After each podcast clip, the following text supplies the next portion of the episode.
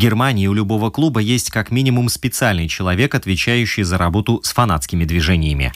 Однажды игрок Флориды убил крысу прямо в раздевалке. Так началась самая странная традиция в НХЛ. Памятник болельщику, который заработал клубу больше 500 тысяч фунтов. Даже имущество он завещал команде. Только истинные болельщики могли прибыть на соревнования на воздушном шаре, игрой на фортепиано привлечь внимание топовой команды НБА и направить свою энергию на благотворительность.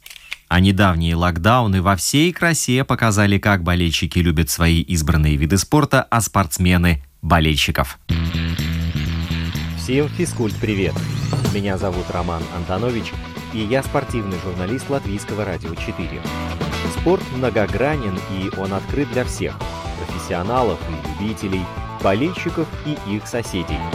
В подкасте «Спорт сегодня» Мы будем говорить о спорте, узнавать о спорте и даже заниматься спортом. Слушайте, подписывайтесь и делитесь. Эти действия, кстати, тоже считаются спортивной активностью. Идея поговорить на эту тему у меня витала уже давно, тем более, что материала тут огромное количество, но все-таки как-то руки не доходили – не хватало последнего импульса, но в итоге он возник в виде вот следующего события. В одно воскресенье, совсем недавно, ЦСКА играл на выезде с Тульским арсеналом. Болельщики из Москвы добирались до Тулы разными путями, в том числе на воздушном шаре – Именно так. 12 фанатов летели 50 минут на высоте 800 метров, используя пиротехнику и красно-синий дым в армейской атрибутике с песнями, зарядами и кричалками. Все как полагается. То есть представляете себе картину? Тульская область. Воскресенье, прохлада раннего утра. Как вдруг, словно пиратский корабль, почему-то хочется использовать этот эпитет, неспешно появляется яркий разноцветный воздушный шар с флагом, фаерами, ну и так далее. При этом до места сбора, откуда стартовал воздушный шар, армейцы добирались разными путями. Два человека приехали на велосипедах, преодолев 14 часов пути, пятеро на машине, один на электричке, еще четверо одну часть дороги на электричках и оставшуюся на великах. Все вместе встретились и залетели на воздушном шаре в город. До сих пор в рамках российской премьер-лиги так еще никто не делал. Молодцы ребята. Все, что они делают в рамках своего болельщицкого досуга, им нравится и приносит удовольствие. И, конечно, все это пропаганда спортивного образа жизни, пропаганда ЦСКА и положительного образа фаната. Более того, двое ребят в тот день добежали из Москвы в Тулу, а это 170 километров по прямой. И это еще одно крутое событие выезда. Дальше группа этих активных болельщиков пообещала развивать подобные идеи. Вот тут я и решил, что все, хватит медлить, пора говорить о вас, о болельщиках, о ваших перформансах, переживаниях и радостях, о безумствах и даже подвигах. Хотя, почему это о ваших? О наших. Любого человека, ставшего частью бизнеса, в который превратился футбол, можно заменить. Единственные, кого заменить нельзя, это вы, болельщики, люди, которые не просят взамен ничего, кроме эмоций. Аргентинский тренер, а в прошлом игрок Марсело Бьелса. Самые активные фанаты в футболе. Примеров миллион или даже миллиард. Но вот хотя бы такой. В матче Лиги конференции буквально пару недель назад пражская Славия победила Унион Берлин со счетом 3-1. Унион проиграл впервые в сезоне. Но больше всего эта игра запомнилась красивой борьбой активных фанатов. Сначала на стадионе в Праге появился гигантский пугающий баннер на весь фанатский сектор с изображением Халка в красно-черных оттенках и надписью «Slavia always, always angry». Его подготовили болельщики Славии, и одному только Богу известно, сколько они потратили времени и денег, но выглядело грандиозно. На что немецкие фанаты ответили соответствующе. В Прагу приехали 3000 гостевых болельщиков. Некоторые из них во время игры пытались прорваться на сектор Славии. Четверых за это даже задержала полиция. Еще во время матча фанаты Униона зажгли фаеры. Я всегда поражался, как они умудряются протаскивать на трибуны запрещенные предметы. В огне оказался весь фанатский сектор Униона, и выглядело это апокалиптично.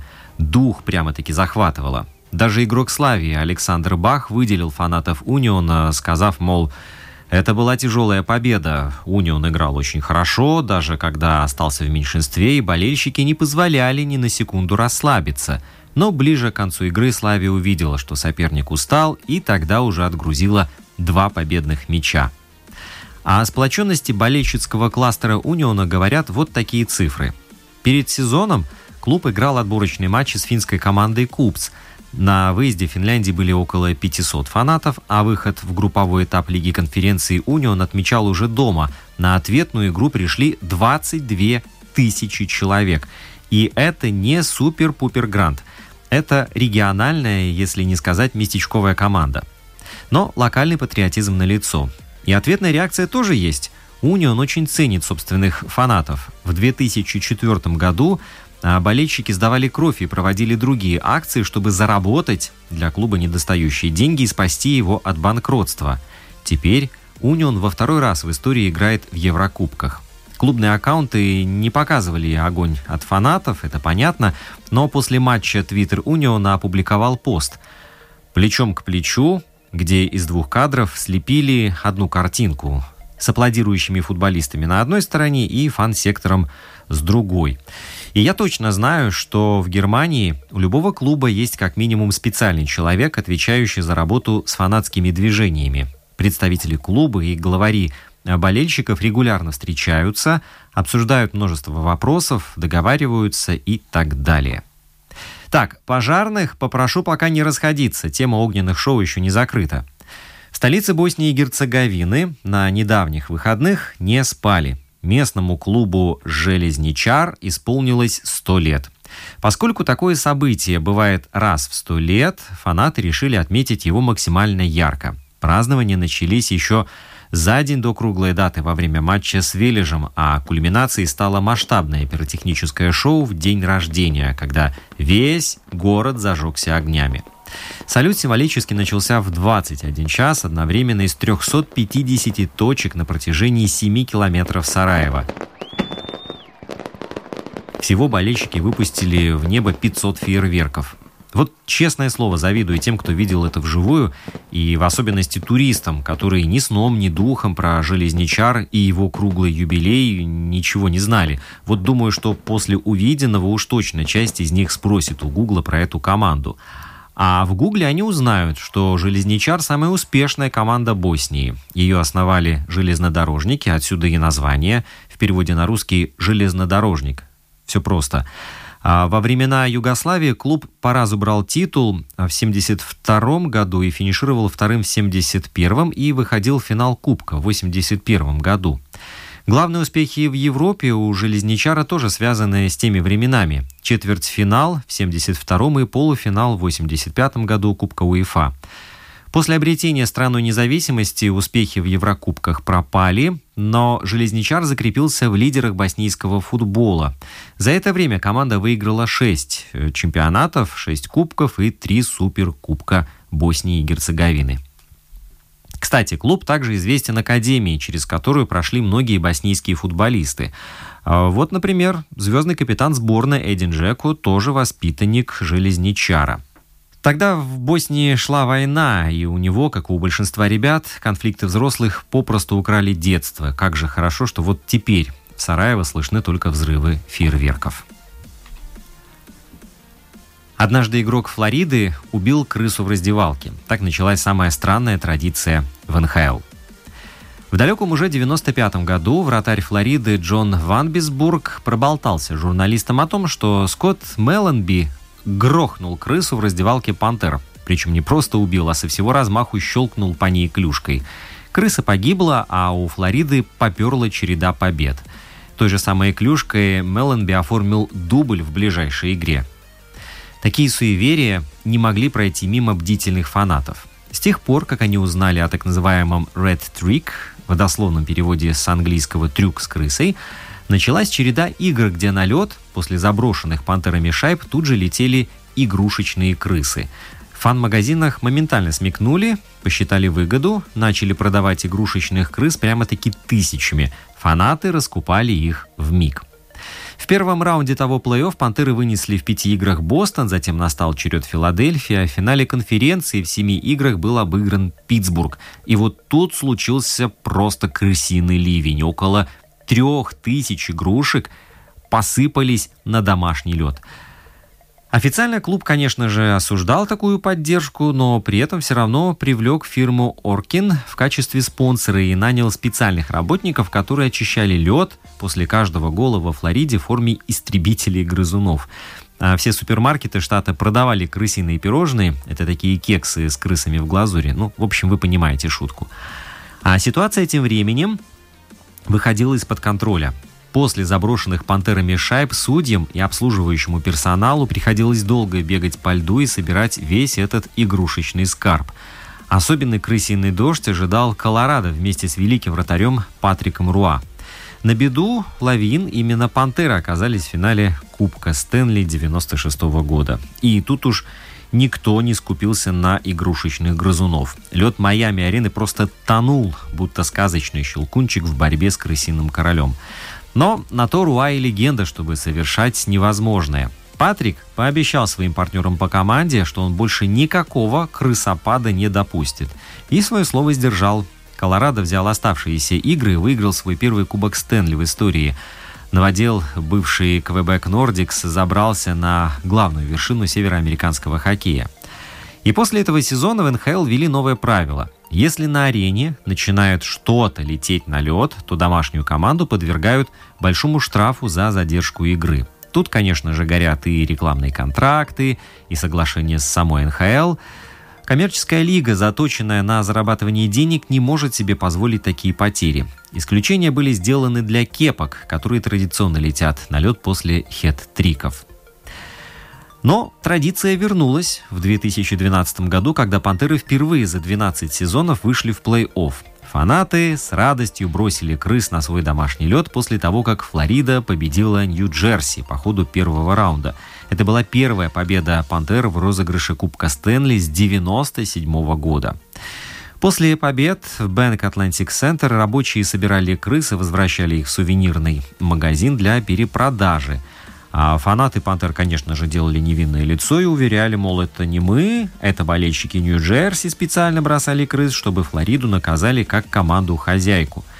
Не желая брать на себя риск, «Пантерс» решили прекратить все-таки продажу этих игрушек в магазинах.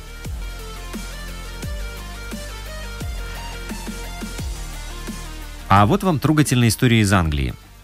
Рочдейл – простой клуб из второй лиги Англии, четвертый по рангу дивизион. Тут когда-то играли Том Хитон, Рики Ламберт, Глен Мюррей и вратарь Брайтона и сборной Испании Роберт Санчес. Но на трибуне скромненького десятитысячного стадиона Краун Ойл появился памятник не кому-то из них, а простому болельщику Дэвиду Клафу. Такой улыбчивый симпатяга сидит, а в руках у него, кстати, программка. Ладно, ладно, Клав был не совсем простым болельщиком, все знали его как суперфаната. Он был самым активным агентом Gold Bond, э, клубной лотереи для болельщиков. Дэвид активно распространял билеты лотереи и заработал клубу больше 500 тысяч фунтов. Чтобы вы понимали, это больше, чем Рочдейл потратил на трансферы за 11 лет. 78-летний Клав умер летом 2020 года, но это не помешало ему помогать любимой команде. Дэвид, проработавший большую часть жизни в пекарне, завещал Рочдейлу все имущество. Оно оценивается примерно в 250 тысяч фунтов. На эти деньги клуб установил новое электронное табло и отремонтировал VIP-ложу. Клафф и его жена были патронажными родителями, они воспитывали детей-сирот. Сейчас Клафф и его супруга скончались, но фонд имени Дэвида Клаффа в годовщину его смерти закупил футболки Рочдейла, чтобы подарить их детям-сиротам. Поступок Дэвида впечатлил других болельщиков. Один из них, Марк Крайер, организовал сбор средств на памятник. Далеко не все знали Клафи лично, но тут срабатывает своеобразное чувство единения. Каждый фанат Рочдейла знает о нем и о том, что он сделал для клуба. Никакая погода не могла помешать ему распространять лотерейные билеты, а оставить все свое состояние клубу и будущим поколениям болельщиков – это вообще просто невероятно. Поэтому в январе 2021 года начался сбор средств, а уже в феврале сумма в 10 тысяч фунтов была в чемодане. 17 сентября, совсем недавно, бронзовый Дэвид Клав занял место на центральной трибуне. Именно там обычно сидел этот прекрасный мужчина. Теперь Клав будет с улыбкой и в любую погоду смотреть за матчами любимого Рочдейла.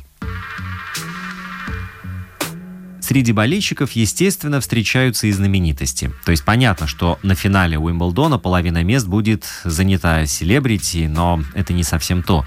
Я сейчас говорю о преданных болельщиках-знаменитостях. Например, о Спайке Ли. И ссориться с ними точно не надо. Хотя бы потому, что это просто некрасиво. Итак, в начале марта Никс на матче с Ютой собрали худшую аудиторию с 2006 года на 3200 зрителей меньше, чем вмещает Мэдисон Сквер Гарден. И это не из-за коронавируса. Просто команда за весь 21 век, выигравшая лишь одну серию плей-офф, вновь оказалась на дне НБА – с начала сезона она уже успела обменять своего самого продуктивного игрока, сменить тренера, генерального менеджера и даже пиар-команду, которая уже поставила нового тренера в неловкое положение. А за несколько дней до этого Никс еще сильнее ударили по собственной репутации. Чем там вообще эти новые пиарщики занимаются? Они рассорились со своим главным болельщиком, иконой Нью-Йорка и неотъемлемой частью Гардена Спайком Ли. Свой первый годовой абонемент Спайк приобрел в 1985 году, на следующий день после драфта Патрика Юинга. С течением времени режиссер становился все известнее, а его места все ближе и ближе к площадке, и вскоре он занял свое вечное кресло в первом ряду напротив скамейки Никс – постоянно вскакивающий со своего места и орущий ругательства в адрес соперников крошечный человек в очках и в атрибутике любимой команды стал такой же неотъемлемой частью матчей Никс э, в Гарден, как баскетбольный мяч, три арбитра, 10 игроков и счет в пользу соперника на табло. В НБА даже шутят, что Никс остаются единственной командой лиги без костюмированного маскота. Да потому что он у них уже есть, и это Спайк Ли. От билетов за 5 баксов до абонементов за 300 тысяч долларов на ESPN взяли калькулятор и прикинули, что за всю жизнь известный режиссер потратил на билеты в Мэдисон Сквер Гарден более 10 миллионов и еще десятки тысяч на всякие памятные артефакты на аукционах и бесконечную коллекцию маек. А теперь сама история, что же там произошло. В начале марта Спайк приехал на очередную домашнюю игру Никс, как это было уже несколько сотен раз, и привычно направился к служебному входу. Я пользуюсь одним и тем же входом более 20 лет. Это служебный вход на 33-й улице.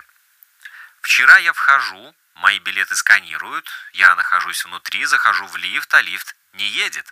Входит охранник и просит меня выйти из лифта. Потом я встретил парней, с которыми давно знаком. Они предложили мне пройти через шестой этаж и проводили до моего места. А в перерыве ко мне подошел Джеймс Долан и сказал, что нам нужно поговорить. Я ответил, о чем? Мистер Долан, я пользуюсь этим входом уже 28 лет. Почему я не знаю об изменениях? Почему не было письма, сообщения, звонка, например? А он говорит, ну вот теперь знаете. Джеймс Долан устроил травлю против меня, и я не понимаю, почему. Хотя весь мир понимает, главным катализатором этого конфликта стала частая, но заслуженная критика Никс. Однажды Ли объяснил нежелание лететь на матч в Лондоне словами, мол, чтобы посмотреть, как они проигрывают, я могу добраться и на такси. И даже шутка во время вручения Оскара в 2019 году. Сэмюэл Л. Джексон перед вручением награды Спайку так саркастично объявил со сцены о победе Никс, на что режиссер из зала выкрикнул «Но мы же пытаемся сливать сезон!» Вот после истории с закрытым служебным входом пресс-служба Никс даже не попыталась загасить конфликт, а решила пойти в контратаку на любимого режиссера Нью-Йорка, утверждая, что неоднократно просила его не использовать вход для сотрудников – а пользоваться специальным VIP-входом с красной ковровой дорожкой со всеми делами, которым пользуются все знаменитости. Но на чьей бы стороне ни была правда, с постоянными клиентами все же не стоит так работать. Особенно, когда вот такого человека поддерживают тысячи других болельщиков Никс. Ведь Спайк Ли — это часть НБА, а не просто звездный болельщик. И погружение Спайка в баскетбольный мир не ограничивается посещением матчей Никербокеров и войной с их владельцем. Ну, посудите сами. В 1986 году вышел его первый хит, комедия «Ей это нужно позарез». Режиссер снял себя в роли Марса Блэкмана, такого инфантильного болельщика Никс, родом из Бруклина, который не снимает Джордана даже во время секса. В общем, Спайк Ли снял Спайка Ли в роли Спайка Ли, только с другим именем. Марс Блэкман стал настолько ярким образом баскетбольного помешательства, что руководители Nike сразу захотели построить рекламную кампанию вокруг этого прото-сникерхеда. Так в конце 80-х и появилась серия рекламных роликов со Спайком, то есть Марсом, и Майклом Джорданом со слоганом «Все дело в тапках». Вот в этот момент спортивная обувь превратилась в модный аксессуар, а баскетбол стал первым видом спорта, которому удалось прорвать границу между нишевостью и массовой культурой. То есть вы понимаете масштаб. В итоге Спайк Ли стал звездой НБА, не играя в баскетбол. Для этого нужно было лишь стать лицом рекламной кампании кроссовок Майкла Джордана. Но затем фольклор НБА пополнился легендой о Спайке, болельщике Никс, когда тот стал врагом Реджи Миллера номер один. В 97-м Рэй Аллен снялся у Спайка Ли в главном фильме о баскетболе и показал всему миру, что некоторые спортсмены все-таки могут играть и в кино, что было очень уж нужно после космического джема. А потом Ли снял уже документальный фильм «Kobe Doing Walk» об одном дне из жизни Коби Брайанта – а потом он снял для НБА несколько рекламных роликов с участием Уэйда, Баркли и других бывших и действующих звезд лиги. А потом еще написал книгу о баскетболе, точнее о своем опыте болельщика из первого ряда. А еще он создал сценарий для режима моей карьеры в видеоигре NBA 2016. Правда, историю Living the Dream фанаты игры разнесли в клочья, ведь в ней не было выбора сюжетной линии. Ну да ладно, это мелочи. В общем, не все его баскетбольные и околобаскетбольные проекты стали хитами, но Спайк Ли по-прежнему человек, без которого нельзя себе представить матчи Нью-Йорк Никс э, и мир НБА в целом. Человек, который может вместо одной церемонии вручения Оскаров демонстративно отправиться на игру Никс, а на другую церемонию прийти в костюме в память о Кобе. Э, человек, который от лица Нью-Йорка уговаривает звезд перейти в Никс. Который фактически тратит миллионы на любимый клуб. Который теперь отказывается посещать матчи из-за конфликта с владельцем команды. Но вот эта ситуация, она, конечно же, скорее исключение из правил потому что, как правило, обе стороны, и клуб, и болельщики стараются сохранять мир. Тем более сейчас, когда вседозволенность постепенно покидает массовку. Ведь раньше нередки были случаи, когда...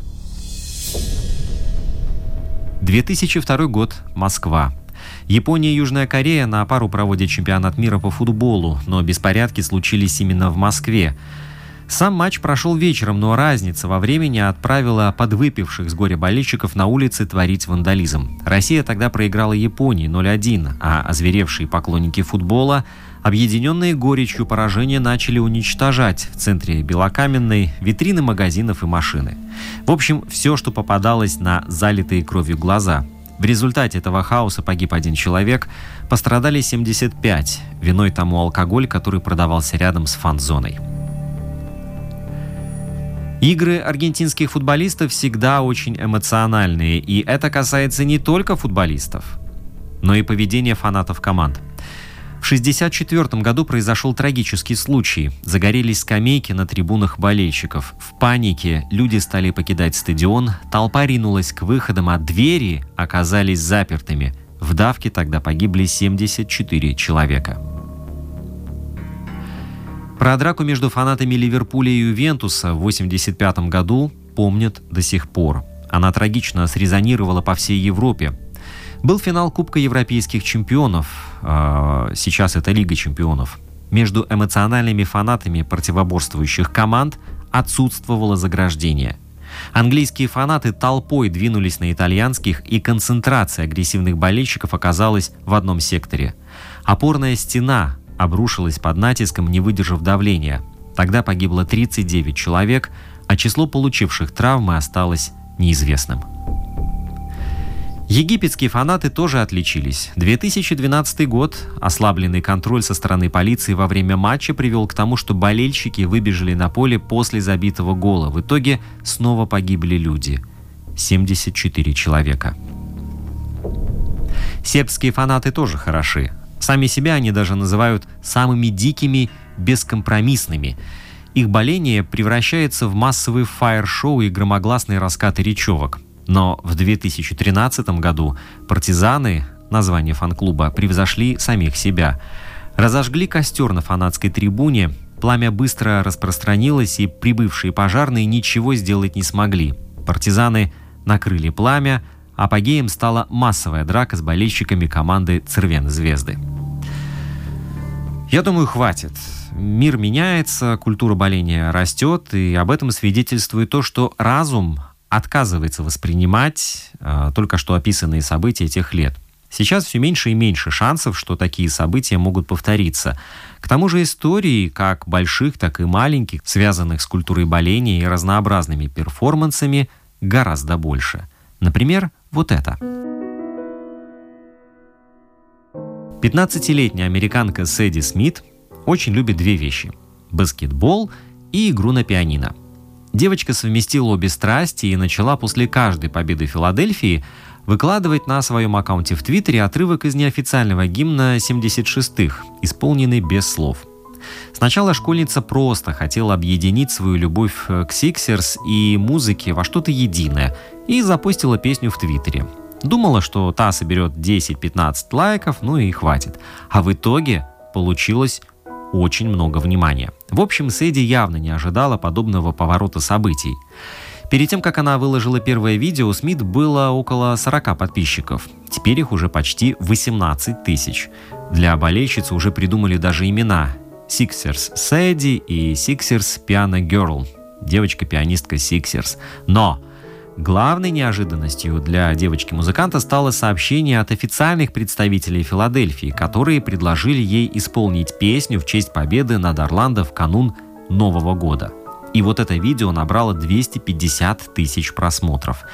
Даже президент по баскетбольным операциям Филадельфии Дэрил Мори не смог удержаться и ретвитнул выступление. А после чего, как ни в чем не бывало, взял и подписался на аккаунт музыкантки.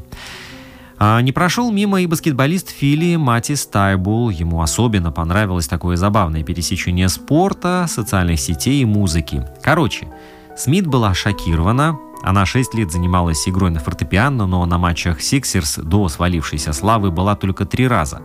И понятное дело, что команда уже позаботилась о том, чтобы Сэдди появлялась на трибунах как можно чаще.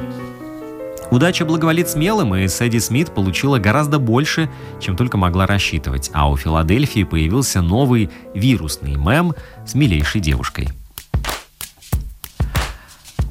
Недавние локдауны во всей своей красе показали, как болельщики любят свои избранные виды спорта. А спортсмены болельщиков. Когда УЕФА запретила впускать зрителей на матчи Лиги наций, на игре Исландии и Англии все же был один фанат. Его имя Чет Томас. Он прилетел в Рейкьявик на самолете. Он отсидел в гостинице карантин, чтобы спокойно прийти на стадион. И он знал, что охрана выведет его, если он попытается пробраться на трибуны. Поэтому Томас все время стоял у входа, ну, судя по камере, это примерно в 100 метрах от ворот, и смотрел матч. Он болел. Фанат Менхенгладбахской Боруссии Клаус Блюмер участвовал в викторине, где проиграл 500 евро. Ответом на вопрос о победе клуба во второй Бундеслиге в сезоне 18-19 годов было название главного соперника Боруссии Кёльна. Фанат все знал, но вместо ответа выдал фразу «Нет, об этом я не говорю». Программа вышла в эфир 13 июля, но заметили ее только через пару недель. Информация о действиях Блюмеля дошла и до Боруссии – там посчитали, что образцовое поведение болельщика должно быть вознаграждено, и вместе со спонсором приготовили для него сюрприз. А справедливости ради стоит отметить, что без денег Блюмель все равно не остался. В раунде быстрых ответов на вопросы он все-таки выиграл 2500 евро. А, ну, нужно пояснить, что в Германии матчи Боруссии и Кёльна – это рейнское дерби, и болельщики Боруссии часто отказываются от любого упоминания Кёльна – В сезоне 2019-2020 годов именно Рейнское дерби было первым матчем без зрителей. Когда все сидели по домам, то клубы находили способы, чтобы развлечь своих болельщиков в интернете. Так, туринский Ювентус даже сделал свой клубный канал бесплатным, лишь бы болельщики оставались дома на карантине, прикованные к телевизору. А вот английские клубы креативно развлекали фанатов в соцсетях. Уотфорд решил провести матч 30-го тура английской премьер-лиги против Лестера в компьютерной игре «Футбол Менеджер». Официальный твиттер «Шершней» выложил запись матча, который закончился ничьей 1-1. Еще один английский клуб «Саутгемптон» предложил Норвичу сыграть в настольную игру «Крестики-нолики». Канарейки, с которыми клуб Ральфа Хайзенхютля должен был сыграть в 30-м туре АПЛ, не приняли вызов святых, никак не отреагировав на их предложение. А вот Манчестер Сити с радостью согласился сыграть с Саутгемптоном в известную игру. Вместо крестиков и ноликов клубы использовали свои эмблемы – а игра также завершилась ничьей.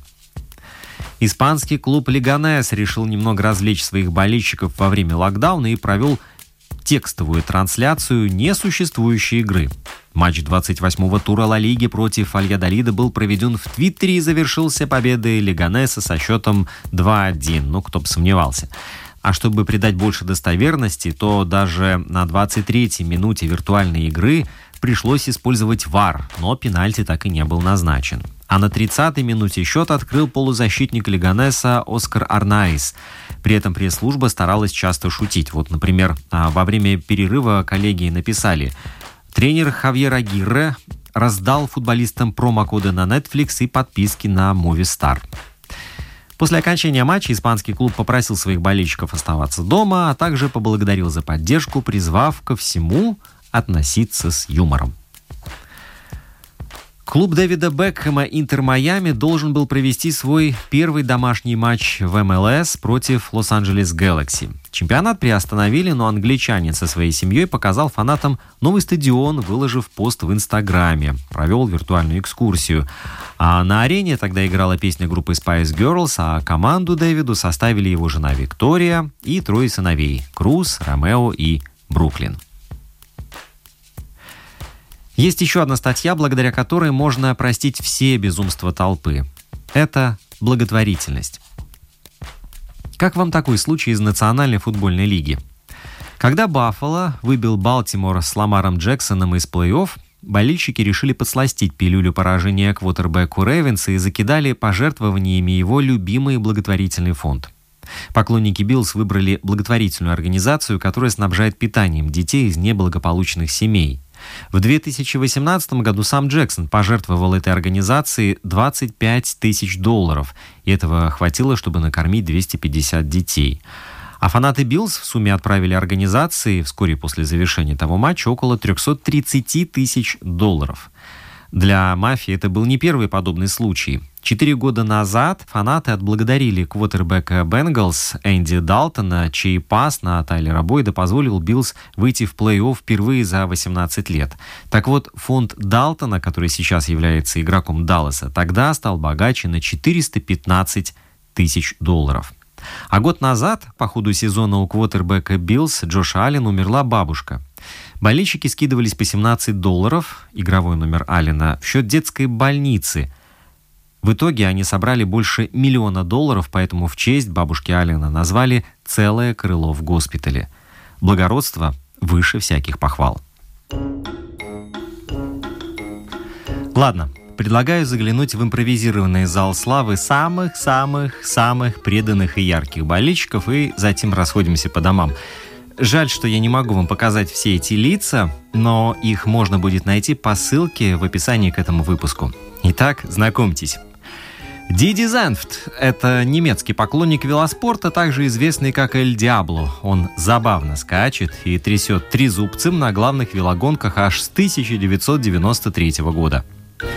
Маноло Эль Бомбо – болельщик сборной Испании с барабаном, побывавший на восьми чемпионатах мира – Кловис Акоста Фернандес, болельщик сборной Бразилии, посетивший более 150 матчей команды и с грустной физиономией с репликой Кубка мира в обнимку, попавший во все объективы фотокорреспондентов мира после поражения от Германии на чемпионате мира 2014 года. Та памятная игра, да. Норберт Штарк, немецкий фанат биатлона с 92 года, он не пропустил ни одного этапа Кубка мира и Чемпионата мира. Кевин Шрёдер, колоритный болельщик клуба НХЛ Columbus Blue Jackets, он знаменит своими зажигательными танцами с исписанным голым торсом. Парамон, он же Сергей Заборовский, болельщик киевского «Динамо» с 1967 года – дополнительно известен тем, что однажды дал пинка судье после матча Лиги Европы. Томас Балайшис, литовский фанат баскетбола по прозвищу Секла, знаменит тем, что почти не пропускает матчи сборной и ни разу в жизни не брился.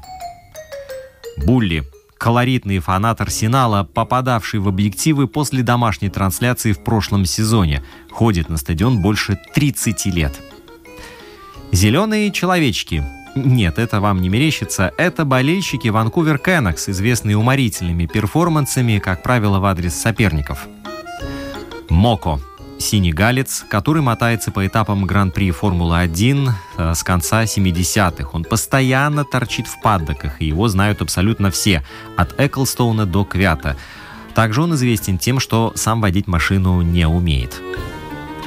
Даррел Бейли, он же Клиппер Даррел, многолетний фанат Лос-Анджелес Клипперс, который, конечно, любит потанцевать и помешан на клубных цветах. Также знаменит тем, что пару лет назад руководство Клипперс потребовали от него не использовать название клуба в своем никнейме. Арига Бравидани, единственный болельщик итальянского клуба Удинезе в декабре 2012 года, выбравшийся на матч Сампдории. Он стал настоящим героем СМИ. Барбаш, болельщик, бородач Бенфики, не пропускающий матчи команды больше 35 лет. Но по качеству и длине бороды ему все-таки до литовца Секлы еще далеко. В общем, с этими ребятами не соскучишься, как и с вами. Подписывайтесь на подкаст и советуйте его своим друзьям, знакомым и раскидайте ссылки по своим соцсетям. Спасибо, спасибо и пока. Инстаграм подкаста «Спорт сегодня» at lr4sport. Домашняя страница радиоканала lr4.lv, страница в Фейсбуке «Латвийское радио 4». Слушайте, подписывайтесь и делитесь. Мы с вами скоро встретимся вновь.